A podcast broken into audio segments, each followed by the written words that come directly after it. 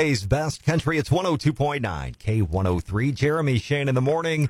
I'm saying good morning to Jimmy Carter. And Jimmy, you speculated a couple days ago that you thought there might have been a service for Naomi Judd over the weekend. Any update on that? Yeah, I've been out of town a lot, so I couldn't tell exactly what was going on. And I know that they wanted to keep it, you know, they didn't want a bunch of cameras around and stuff like that.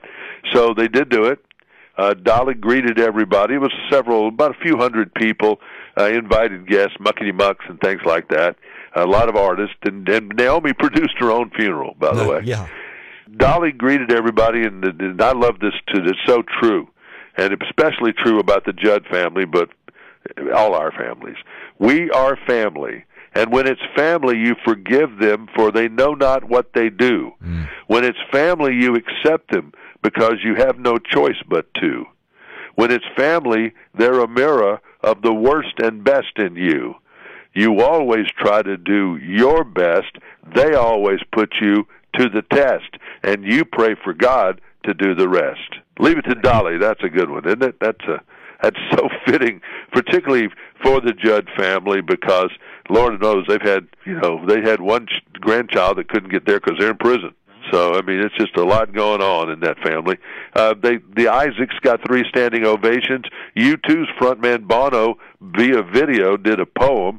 Ricky Skaggs sang, the Oak Ridge Boys sang, Bob Weir of the Grateful Dead sang a song called Ripple, followed by a gospel singer, Guy Penrod, and on and on. Brandi Carlisle ended it with Love Will Build a Bridge.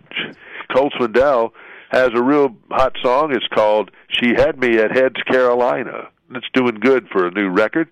Miranda Lambert's Drunk and I Don't Want to Go Home is doesn't want to leave the chart. Doesn't want to leave. It is doing great still. They're going to sing it, Elle and Miranda, on the N B C Billboard Music Awards this coming weekend, Sunday night on N B C. Brothers Osborne are going to do a pre-race concert, two p.m. on June twenty-sixth. That's a Sunday before the Ally four hundred NASCAR Cup race. Lindsay L. did a cosmetics commercial yesterday. She signed with a big agency called C A A. And I'm sure she had another agency before this that was good, but maybe this group will take her to more of a stardom. She's really, she's got it all. She really does, and can play that guitar. So let's see what C A A can do with her career. Hope it's something. Thomas Rhett, he said he's been rehearsing. We've been rehearsing ourselves into the ground. He wants his band to be like Road Warrior by the time they just get to show number one. All right, well, whatever. Blake Shelton, Gwen Stefani. Well, Blake is helping Gwen love her girly side, according to Vogue magazine, after interviewing her. Said, you know, she was hanging around guys a lot in a band, and now she's doing a little bit more of the uh, girly kind of thing. Kacey Musgraves, Chicks, they're going to headline the Austin City Limits Music Festival. And Brad Paisley has a second round of premium bourbon this spring, the American Highway Reserve Route Two. That was out and, on tour with him, right? Yes, it is. It follows him around in an eighteen-wheeler, no kidding.